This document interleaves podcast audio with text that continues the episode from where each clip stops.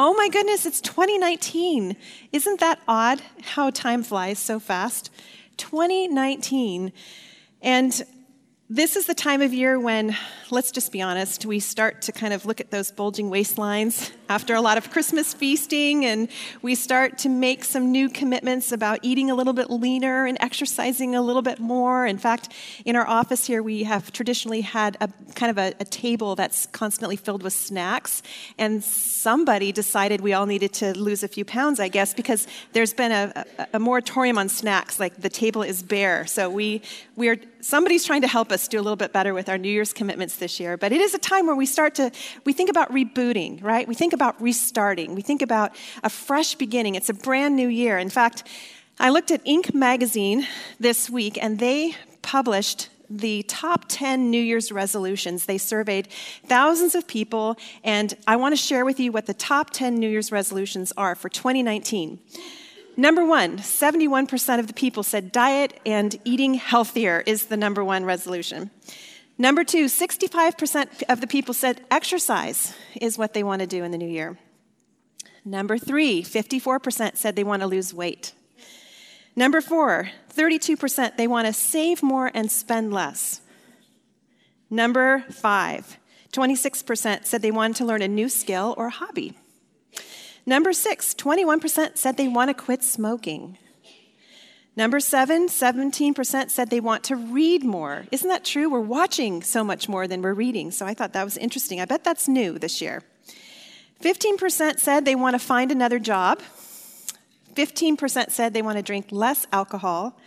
And 13% said they want to spend more time with friends and family. Okay, looking at that list, how many of you made one or more of those resolutions for yourself this year?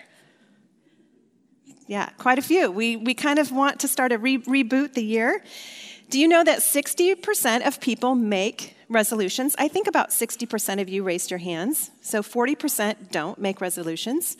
And do you know that only 8% are actually successful in achieving their resolutions? And in fact, 50% of those who make resolutions fail by January 31st. Okay, let's be honest. How many of you have already failed at your resolution? I have, okay? I'm with you in that. So, but it's interesting. So, considering how many of these goals that we make are related to health, one Portland Fitness Gym membership, membership whatever, fitness group, sent out a very aggressive email this year, a very aggressive marketing piece, trying to champion people into keeping their fitness goals. And I think you'll enjoy this. They sent out a marketing piece called the year of you. This is what it says. The new year is right around the corner, and you're either going to own it this year or the year is going to own you. It's 100% your choice. It's in your hands. That's the first thing. Simply by taking all of the responsibility and putting it on your shoulders, you become empowered. Next, you take that feeling of empowerment, of invincibility, the feeling that you can run through a wall, and you take action. You take action like you've never taken, taken action before. You become prolific, you become consistent, and you let no obstacle stand in your way. No matter what, no more pity parties, no more whining about anything. You are in control of you. Did that motivate you? I kind of thought that sounded like something that came from a boot camp for superheroes. But you know, unfortunately, change isn't that easy, is it? It's just not that easy. It doesn't, we're not motivated by a momentary pep talk or a, a passing thought of willpower. It's just not what really changes us. We need more than that because we know that change is really a heart thing. Now, in the moment, we might think, yes, I want to accomplish one or more of these 10 things on my resolution list.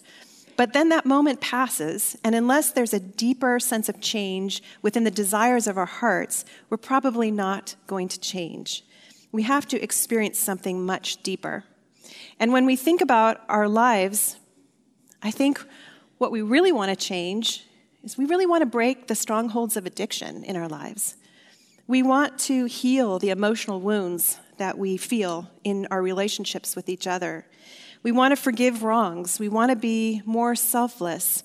We want to be able to love the unlovely. We want to be able to discipline the appetites of our own flesh. We, we want actually to be more like Jesus in the end. Isn't that what we really want? But in order to do so, we have to rely on God's power. We, we don't have the power within us to be more like Jesus. We need to rely upon the power of God in order to have a change of attitude and to change those unbridled behaviors that we give into so often. Did you notice, though, that on that list, there's nothing about God on that list? Nobody said, I want to pray more in 2019. I want to read God's word more in 2019. I want more uninhibited worship, more joy, more hope, more spiritual peace, more kindness towards my family members, more opportunities to serve other people. That didn't show up on the list. And maybe that's why we fail so quickly at making our resolutions because we're, we're looking inward to our own power, our own control, instead of looking upward at God and saying, God, what is it that you want to do in me in 2019? What are your goals for me? How can I avail myself of the power of your Spirit to be transformed to be more like Jesus Christ in this year to come? It's interesting because over the past few months, we've been studying Genesis. And the one thing that God has reminded us in Genesis is that He is in control. He's reminded us He's the one who's made the earth upon which we're standing. He is the one who breathed breath into the first man that He created. He is the one who is working in all things to bring his redemptive plan into human history. He is sovereign. He is moving history forward according to his divine plans. And when we looked at the lives of Abraham and Jacob, Isaac and Jacob and Joseph, we were reminded that these were just ordinary men, weren't they? They were men who had feet of clay, just like we have feet of clay, and yet they trusted in God to do extraordinary things. They experienced amazing, amazing miracles and experiences of God in the midst of very ordinary lives. They were in all kinds of challenging situations, oftentimes totally out of control of their own lives. I mean, think about Abraham and Sarah having a baby, or Isaac laying on the altar, or Joseph in captivity in Egypt. I mean, think about what we learned as we looked at their lives. And yet, God was working in all of those circumstances to bring His best plans forward, to, to glorify Himself and to be for the good of those that He loves. They learn to trust God. They learn to obey His word. They learn to believe in His promises. And today we're going to turn the page to Exodus. It's been a long period of silence now where God hasn't manifested himself to his people. Many years have passed, but he has been faithfully bringing his promises to Abraham to fruition. He's multiplied the descendants of Abraham in this span of about 350 years when we open the book of Exodus. He's multiplied from Abraham and Sarah's one Isaac, he has multiplied into 2.5 million people living in Egypt. He has been faithful to Abraham. And then the day has come now wherein the Pharaoh who knew Joseph has passed away, and that Pharaoh after him, and that there's been many Pharaohs over that period of years. And as the Pharaohs have come and gone, they have forgotten about Joseph. And the new Pharaoh we find is really threatened by how hardy and vigorous the Israelites have become as they are thriving in the land. So he wants to enslave them into hard labor. So as we open the pages of Exodus, we find God's people heavily oppressed in a very difficult circumstance, crying out to God for deliverance. Now, maybe today, it's a brand new year, it's a brand new month, but maybe today you've come in and you don't have a brand new circumstance. Maybe you have something really, really difficult that you are walking through right now in your own life. Maybe for you, 2019 is really still a very unknown year. Maybe there's something scary that you're facing. It could be a health issue, it could be a marriage that's really gone dry.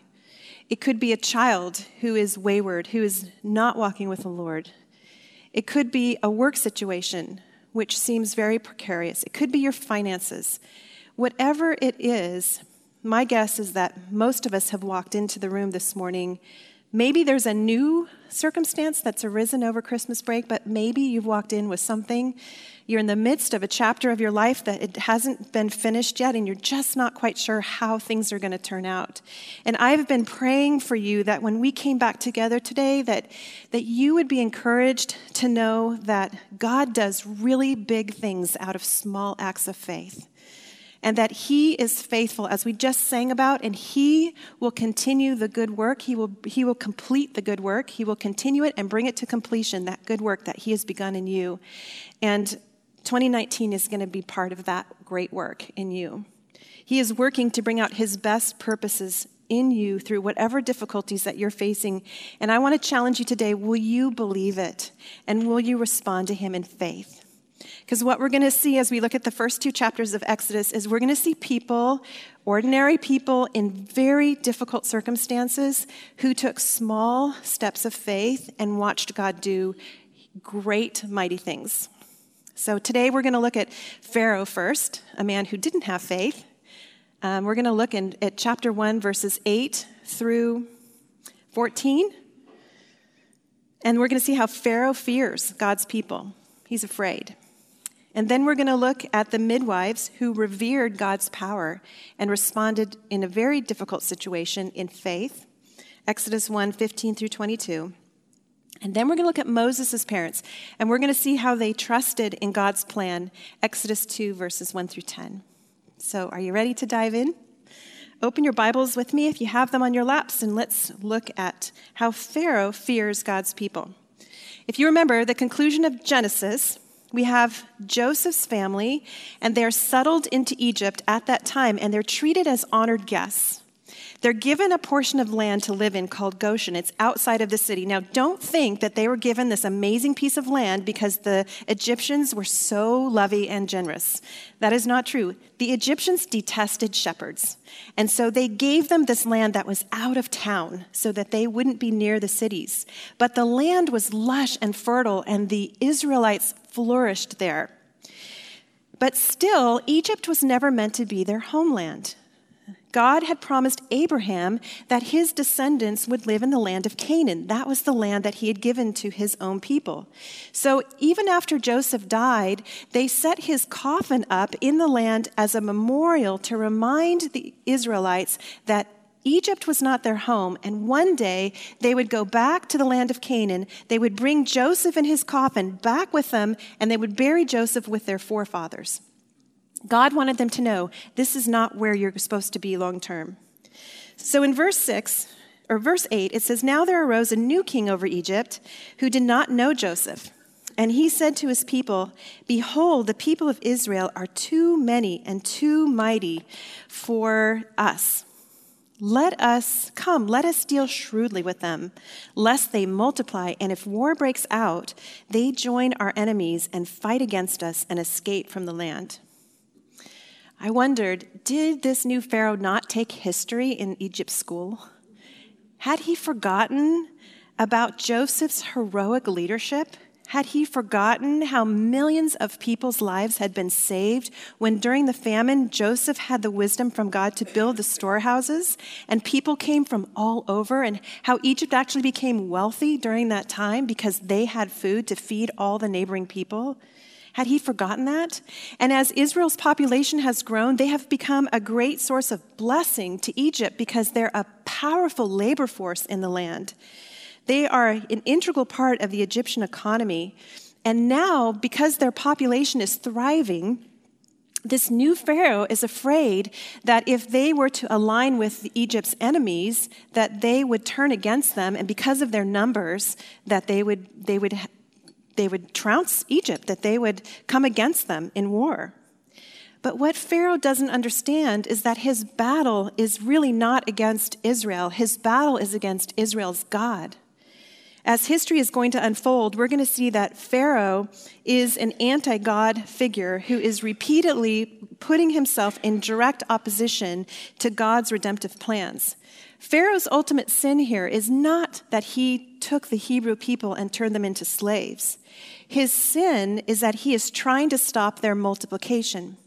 And since God is the one who is increasing their numbers, remember his creation mandate be fruitful and multiply. He told his people, be fruitful and multiply. God is increasing their numbers. And, and so, when, what Pharaoh is doing is he is setting himself up in a war against God himself. But God has a plan that can never be thwarted by the deeds of evil men or by the evil deeds of men. And so, verse 11, it says, Therefore they set taskmasters over them to afflict them with heavy burdens. They built for Pharaoh store cities, Pithom and Ramses. But the more that they were oppressed, the more they multiplied and the more they spread abroad. And the Egyptians were in dread of the people of Israel. So they ruthlessly made the people of Israel work as slaves and made their lives bitter with hard service in mortar and brick and in all kinds of work in the field. And in all their work, they ruthlessly made them work as slaves. The Egyptians at that time were using the Israelites to build these storehouses to stockpile ammunition. They um, wanted to fortify their military strength because they had this fear of coming invaders. And so they had this labor force, 2.5 million people was a huge force of energy for their country. And if you can imagine how crazy it is that they're trying to oppress the people and trying to stop their multiplication, they're also trying to weaken their own labor force. And they say that losing this kind of a labor force would be as if the United States had completely gone dry with oil. It would be that kind of a loss of a resource.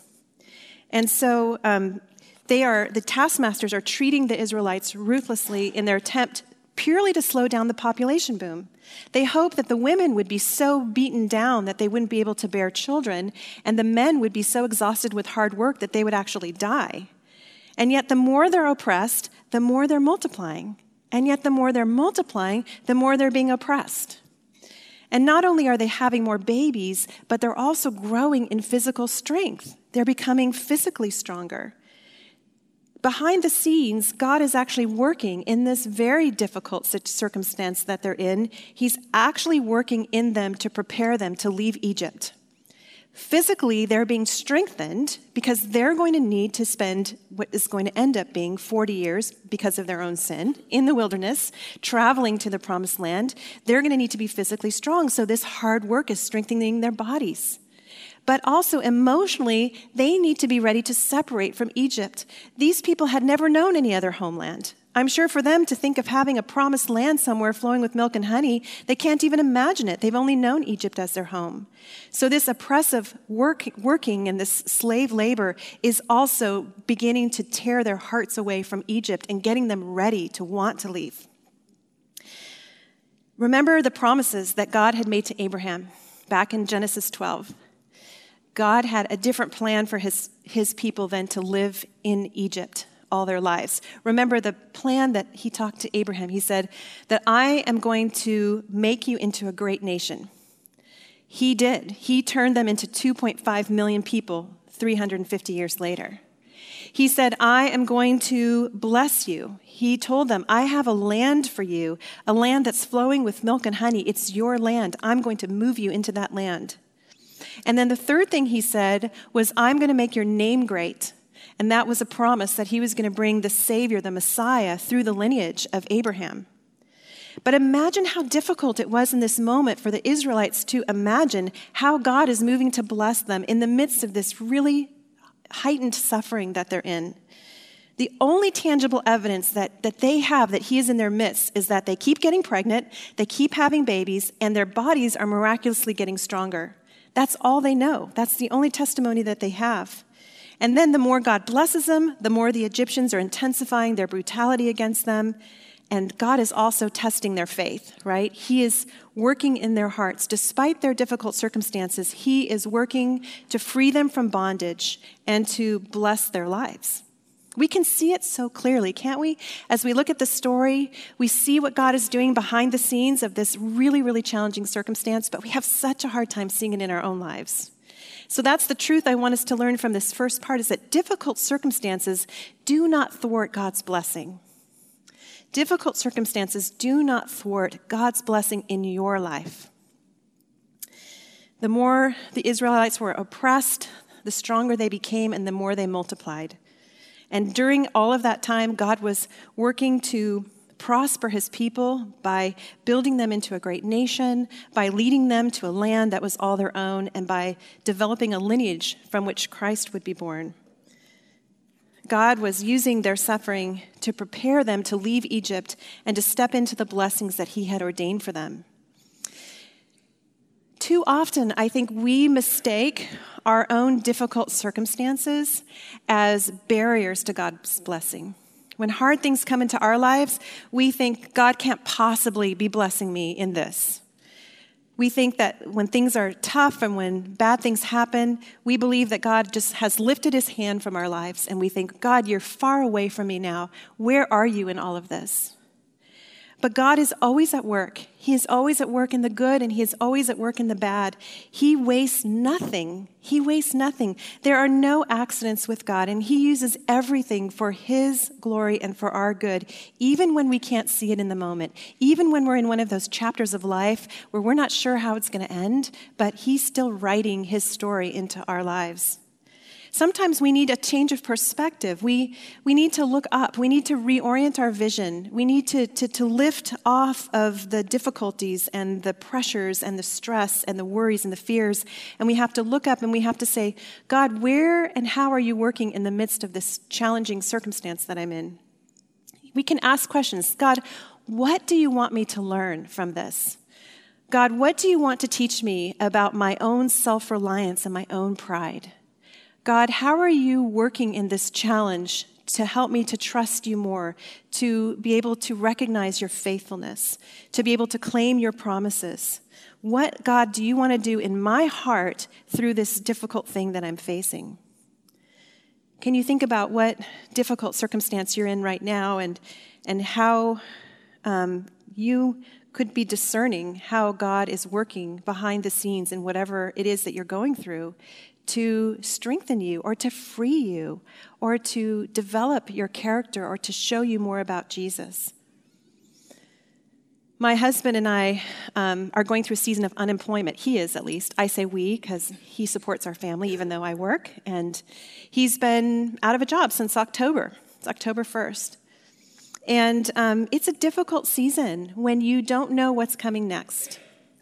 There's a lot of pressure in that season because there's a lot of unanswered questions. You know, I think about, well, when will he get another job?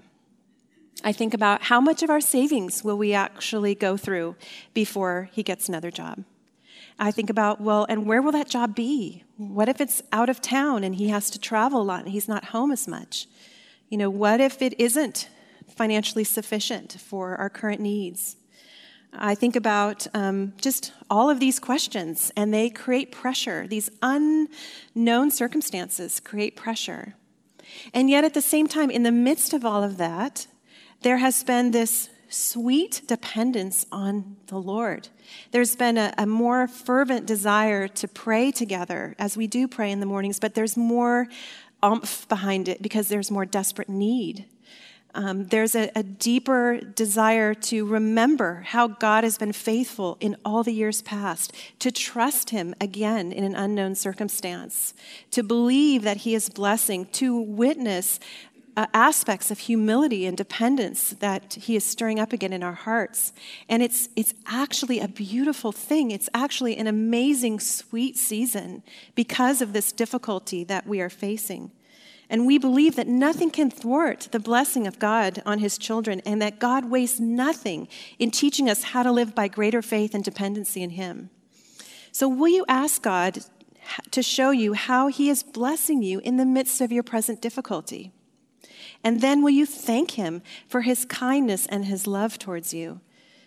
And will you be patient to wait and see rather than to freak out and fear?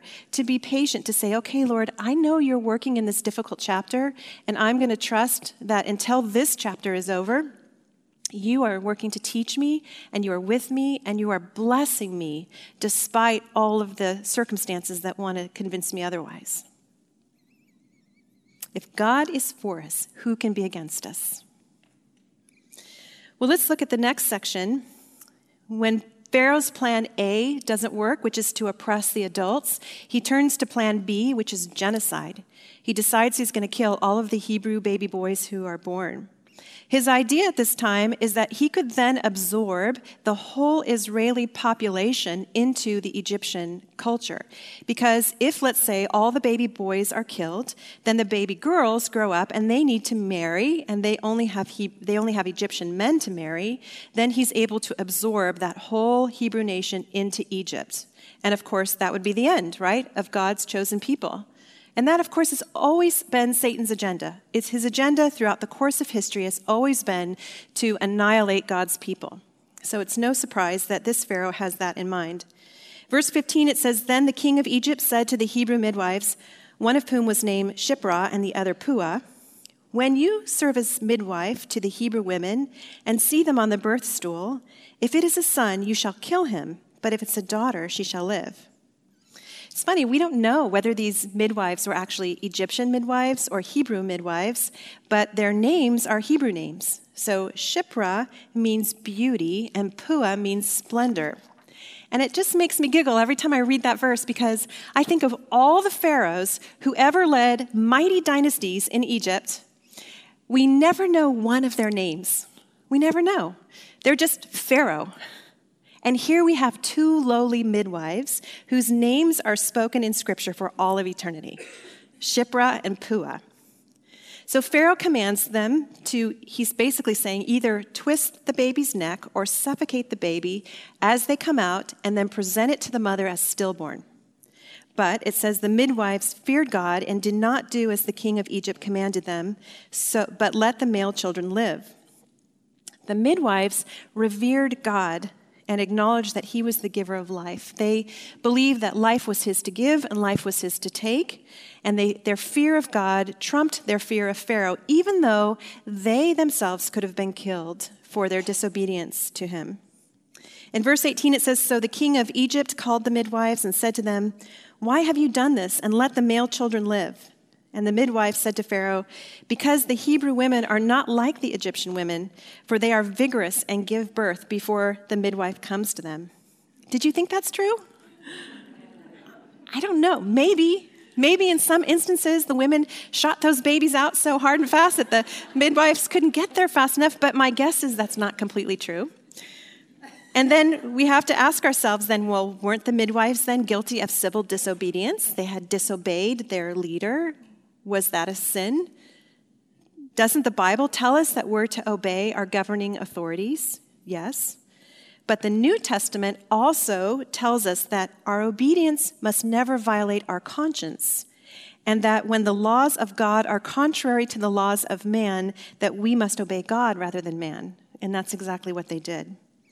And it says in verse 20 So God dealt well with the midwives, and the people multiplied and grew very strong. And because the midwives feared God, he gave them families, he gave them families of their own. The midwives were not blessed for lying. God doesn't lie, God doesn't condone lying. But they were blessed for fearing him more than they feared Pharaoh. And they risked their own lives to do what was right. And God blesses them in three ways. So the first way he blesses them is that Pharaoh actually accepted their story. He believed them. He received that that was what was truly happening. The second thing was that the, the Israelites continued to multiply and grow strong. So he continued to bless his people. And then the third thing was that he gave them families of their own. Did they not have families of their own? I don't know. But that seemed to be a sweet blessing that he gave them their own, his own, their own children. In verse 22, it says, Then Pharaoh commanded all his people. Okay, now everybody is being mandated to kill the baby boys. He says, Every son that is born to the Hebrews, you shall cast him into the Nile, but you shall let every daughter live. So now everybody is commanded to participate in the genocide of these Hebrew baby boys. I actually think that it was at this moment when Pharaoh sealed the death of his own firstborn son. He has, in commanding that all of the firstborn sons or all of the baby boys in God's people be annihilated, I wonder, did he not provoke God in that moment to what would become the last plague, where all the firstborn sons of Egypt will die during the Passover? I think there's something very, very important what we see here between Pharaoh's defiance against God's people and what happens in the final judgment. We'll get there in a few weeks. Certainly, this is a tragedy for Israel. Don't be mistaken. Many, many Hebrew boys died. Many died. And we're just reminded again that powerful people have tried to stop God's plan by killing babies. Do you remember Herod? When he was threatened about the Messiah coming, he ordered that all the baby boys be killed in Jesus' day. And in, even in this day, God saves Moses, a baby boy who was um, supposed to be killed. He saves him to be the deliverer of Egypt, of Israel, excuse me, just the way he saved Jesus to be the deliverer of the world. No human king, no president, no ruler, no one can thwart God's plans and promises. Those who defy him do face judgment, but those who revere him will be blessed. And that's what I feel like the midwives teach us. They teach us that we are to honor God with our lives, and God will honor, God honors those who fear him, who revere him. I like the word revere better. Um, but it's biblical. Psalm 103:11 says, "For as high as the heavens are above the earth, so great is his steadfast love towards those who fear him." 1 Samuel 2:30 says, "The Lord declares, far be it from me, for those who honor me I will honor, and those who despise me shall be lightly esteemed. Isn't it amazing? As you revere God, as you honor God with your life, He honors you. You become a recipient of His steadfast love. Think about if you were a midwife in that moment and you were commanded to kill one of those babies, what would you have done? Would you have had the courage to not obey Pharaoh and to obey God instead? Have you ever been in a situation where someone asks you to do something and you know that it, you are going to disobey God if you do it, and yet that person has power over you in this world, and you feel that tension of, I, if I don't obey this person, I'm going to be in trouble, but what will God think? I remember when I was um, just out of college in my first job, I won't remind you of the company at this point, but I had a boss who had been uh, 25 years my senior, and every month as I was turning in my expense reports, I was turning in just exactly what my expenses were. And he called me on the phone one day and he said, I need you to pad that expense report that you're turning in because it is so much lower than the expense report I'm turning in. And I need you to add a whole bunch of stuff onto your expense report so it looks more in alignment with the expense report I turn in for my territory.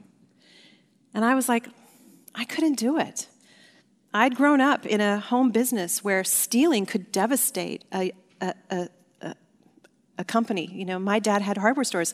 When his people stole from him, it was devastating, and I just couldn't steal in that way. But I felt that tension, that pressure of my boss telling me, you got to start adding some false stuff to your expense report so it doesn't make me look like I'm stealing, which he was. How do you fear God? How do you revere Him? How do you honor Him as the highest priority of your life?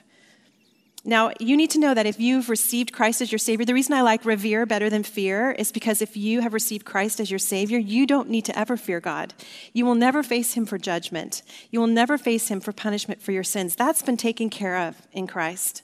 Christ is your mediator. He stands between you and God the judge, and you, you, you're, you are um, free there is no condemnation for those who are in Christ Jesus. Praise God. But there's a reverence, there's a, a, revering of God that is a bit of a fear and trembling, but it's not in a afraid I'm going to get punished. It's just an awe of worship, of gratitude, uh, of marveling at who He is, of so being in awe of Him that you're willing to disappoint man so that you don't disappoint God. How do you display, display that kind of reverence in your life? How do you speak about God to other people? How do you allocate your time in your own daily life to show that it matters, that He matters? How are you prioritizing your relationship with Him, not because you have to, because it's a, a New Year's resolution, but because you actually enjoy Him? You actually want to spend time with Him. Psalm 147 11 says, But the Lord takes pleasure in those who fear him, in those who hope in his steadfast love. Is that you? Do you take pleasure in him? Well, let's look at baby Moses and what Moses' parents did to trust in God's plan. It says in chapter 2, verse 1 Now a man from the house of Levi went and took as his wife a Levite woman. Fast forward to Exodus 6, verse 20, we find out that Amram took as his wife Jochebed, his father's sister, and she bore him Aaron and Moses. So, yes, he married his aunt. That's kind of weird. Um, marrying within the family at that particular time wasn't known to be wrong because you remember, God hadn't given his Ten Commandments yet. He hadn't given his rules and laws for holy living, so they didn't know any better. Later on, it would become clear that God didn't want you marrying within the family system. But Jochebed and Amram were both people of faith. We know that because not only of what they did, but also because of their names. Amram's name means exalted people, and Jochebed's name means the honor of Jehovah. So they were people who we believe followed the one true God of Israel. They were faithful people. And they were, but they were raising their family in really difficult times because at this point in time um, in this history of Israel, the Israelites had been living under Egypt now for all of these years. They had been forgetting about their God. They had been starting to worship the God of the Egyptians. They were worshiping idols.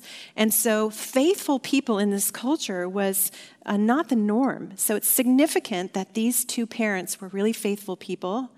And they have two children already. Miriam, we believe, is around eight or 10, and Aaron is three, and then Moses is born.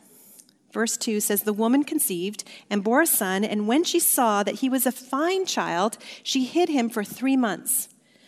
Looking forward at, at, at Hebrews 11, verse 23, we know that this is recorded as a great act of faith because it says that by faith, Moses, when he was born, was hidden for three months by his parents because they saw that the child was beautiful and they were not afraid of the king's edict. So Moses' parents, they revered God, they honored him with their actions. The baby was special. He was beautiful. Maybe he had an intelligence behind his eyes that they saw, but there was something about them where they believed that God had a plan for this baby, and they feared God more than they feared Pharaoh. But can you imagine how difficult it was trying to navigate hiding their son and going against the king? Because remember, at this point, everybody is mandated to kill the Hebrew baby boys. Anybody, neighbor, market person, anybody who saw that you had a baby boy was mandated to kill him. So, how are they going to keep this baby away from the Egyptian community? Think of the pressure that these parents are under. By defying Pharaoh's orders, they're not only putting their own lives at risk, but they're also risking that their other two children could be killed. And then there was a time when they finally felt that they couldn't hide him any longer, and so they devised a plan. I love the fact that when we walk with God, He gives us wisdom and discernment and strategy and planning. He is a God of order and He's a God of strategy, and we see this in how they devised this plan. In verse 3, it says, When she could hide him no longer, she took for him a basket made of bulrushes and daubed it with bitumen and pitch. And she put the child in it and placed it among the reeds by the riverbank. And his sister stood at a distance to know what could be done to him. So uh, Jochebed is obeying the letter of the law. She's throwing her child into the Nile, but she's not quite doing it the way Pharaoh intended. Instead, she's very strategically calculating how to do this. She's trusting in the providence of God. She's putting him in a basket among the reeds. She takes this muck from the river and she coats the basket with it. It's like a tar like substance, so it becomes waterproof. And then she lines it with something soft, like hay or a cloth. And then she deliberately positions it in a very shallow part of the river in the reeds away from the crocodiles um, where it wouldn't float away, but it would be very near to where the princess did her bathing. Um, it, was in a, it was at a strategized place in a strategized time for a strategized purpose. And then Miriam is tasked with watching over her baby brother to see what happens next. It says, Now the daughter of Pharaoh then came down to bathe at the river while her young women walked beside the river. Who is this daughter of Pharaoh? She's an Egyptian princess, and many scholars believe that Moses was born in 1525 BC, which would mean that the Pharaoh at that time was Thutmose, he was the Pharaoh, and his favorite daughter was Hatshepsut. Hatshepsut. She would have been the princess at that time. And she had a private bathing place in the river. Um, the river was a common place where people hung out. It's where they did probably their laundry and everything, but she had a private place. It was guarded, secluded from strangers. Surely, can you imagine how tense the moment was as Jochebed is waiting to know what happened to her baby? Miriam is watching. The prince, would the princess find the baby? If she did, how would she respond? I imagine that Jochebed was just praying and praying and praying that God would give her this overwhelming love of a mother's heart the moment she heard that baby's cry. She saw the basket among the weeds and sent her servant woman, and she took it. And when she opened it, she saw the child, and behold, the baby was crying. And she took pity on him, compassion. And she said, This is one of the Hebrews' children. Now she knows right away this baby is a Hebrew, and she knows that her father has mandated that all Hebrew babies be killed. So immediately, something is stirring in her heart that she is taking this baby and she is violating her father's will. I think it's so interesting how all through Scripture it seems like when God wants to do something really, really mighty in the world, he starts with a baby. Think about, think about Isaac, the long awaited baby of Abraham and Sarah. Think about Joseph, not quite the baby, Benjamin, but when he, Joseph came into the world, think of what God did through one life. Think about Samuel, the long awaited baby of Hannah. Think about John the Baptist, we've talked about in Luke, leaping in, in the belly of his mother at the presence of Jesus before they were even born. And think about John the Baptist's life. Think about Jesus coming into the world as a baby. It seems like God does great things through small things. It says in verse 7 Then his sister said to Pharaoh's daughter, Shall I go and call you a nurse from the Hebrew women to nurse the child for you? She never mentions that the nurse is the child's mother. And, it's, and Pharaoh's daughter said to her, Go, say so. To, so the girl went and called the child's mother. And Pharaoh's daughter said to her, Take this child away and nurse him for me, and I will give you your wages. So the woman took the child and nursed him. Oh, can you imagine what that was like for Moses' mother to know that she was going to get to nurse her own child? I mean, I'm sure she saw him. She probably wanted to wrap her arms around him. She probably wanted to praise God. But do you know in that moment, she had to approach as if she didn't know him. She could show no signs of affection, no signs of a mother's love. She had to be disinterested, cool, calm, and collected. She could show no um, affection for his cries. She could have no trembling hands, no sweating heartbeat. She had to, for Moses' sake, act as a disinterested person doing a job for the princess. By the grace of God, though, she not only got her child back, she got sanctioned um, as an official way from the princess. She got wages, she got paid for taking care of him. And best of all, she was given three to five years, the most formative years of his life, to have her in, his home, in her home and to teach her about the one true God of Israel. But then the day came where she had to go back to the palace. She had to send him through the palace gates, and she had to give him, her son, to be the son of Pharaoh's daughter. It says in verse 10 When the child grew older, she brought him to Pharaoh's daughter, and he became her son. She named him Moses because she said, I drew him out of the water. Can you imagine how heartbreaking that would have been for her to send her son to now be Pharaoh's daughter's son? And yet, God, in the midst of that difficult situation, God was working providentially behind the scenes of all of it because he had great plans for Moses. Moses was educated in the Egyptian school. He was actually being groomed to be the next Pharaoh. Pharaoh's daughter wanted him to be the next Pharaoh. And so all of the schooling and education and training and military training he received was meant to make him the next Pharaoh. And yet, and well, Acts 7:22 says, Moses was instructed in all the wisdom of the Egyptians, and he was mighty in his words and deeds. But God had other plans for him. God would use, think about it, his education, his leadership training, his administrative gifts, his understanding of the Egyptian culture. He would use all of that to lead his people, God's people, through the wilderness for 40 years. And who better to lead the Israelites in the face of their Egyptian enemies than someone who was trained himself to be an Egyptian general? Amazing. God wasted nothing in Moses' life to make him the man that he needed him to be. And that's the same thing for us. He uses every circumstance of our lives for his best plans and our greatest good. Now, he doesn't ordain, I want you to know this, he does not ordain the evil deeds of men. He does not ordain the broken, hurtful, harmful sufferings that we experience in this world. He doesn't ordain it, but he reaches into it and he buys it back to himself for his glory and for our good. That's redemption. That's the miracle of God is that He is constantly working in all of the very challenging circumstances of our lives to take the hardest things and to use them for His glory and for our good.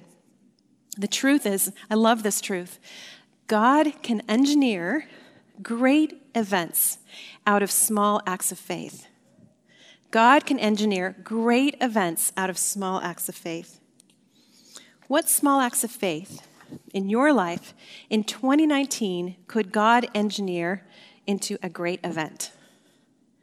What if we reoriented our thinking about our New Year's resolutions and made small acts of faith in God our number one priority in 2019? What if we flipped it all upside down? I, I want to suggest as we close 10 different ideas of ways in which you could practice small acts of faith that would radically change you from the inside out in your relationship with God. Now, this is personal. This is my list. This is the list that I made for me. These are my 10 small acts of faith. Um, but I want to share them with you. I want to encourage you to take one or two or three for yourself or to go home today and make up your own list. But let me share with you my list. Number one is word. I want to spend time every day pondering the Word of God. Number two is worship. I want to tell God every day about His greatness and faithfulness as I notice it in each and every day. Number three is prayer. I want to ask God to help me in all the areas where I feel helpless. And let me tell you, that is huge. There's more things I feel helpless in than things I feel able. Number four is evangelism. I want to pray for three people that I know every day to come to know Jesus. Number five is praise. I want to notice the beauty of God's world all around me and praise Him for His creative glory. Number six is hope. I want to choose hope each moment of the day to replace sorrow and despair. I want to look up. I don't want to let the world pull me down and round me over. I want to look up in each day and choose hope. Silence. I want to find moments of silence to be alone with my own thoughts and to listen to the whisper of the Holy Spirit within me. Fast. We heard an amazing message on Sunday about fasting. I want to abstain from the appetites of my flesh and experience the victory of godly discipline. Fellowship. I want to love other people as Christ loves me and be fully present with each person in each moment. And 10 is gratitude. I want to express thanksgiving or gratitude to God for every 24 hour cycle of blessing. And every 24 hours, I want to notice how God has been good and present with me and thank Him for it. Which small act of faith might enliven, awaken your relationship with God in 2019. Bring joy, bring excitement, bring um, hope into your relationship with Him. The very best thing that we can do in 2019, yes, exercise is great, and eating better is great, and health is great. All of those things are great. Reading and family time, and no smoking and drinking, and all of those things, those are good. But the very, very best thing that we can do is small acts of faith that allow God the ability to engineer great things in our life. And I guarantee you it's going to be a change in your own heart and your own desires. Will you pray with me? Father, thank you for Moses, for the story of Exodus 1 and 2, for the faith of the midwives, for the faith of Moses' parents, for the mighty things that you have done in their lives and in our lives. We believe, we agree that you are God. We want to honor you with our lives. We want to attend to you with our lives. We want to submit our lives to you in 2019. We want to experience you waking us up to who you are, filling us with your Holy Spirit, enabling us to do mighty things in your kingdom. We want to be transformed from the inside out. And Lord, we want to trust that in all the difficult circumstances of our lives, you are working to bless us. You're working to grow our character. You're working to manifest your presence. You're working to drive us deeper into prayer and dependency on you. You're working to awaken our minds to how faithful you've been every minute of our day thus far, every minute of our life. You are at work in mighty ways, and Lord, we want to trust you more. So, would you do something miraculous? Would you meet us in a way like you've never met us before and transform our life in you? It's in the name of Jesus we pray. Amen.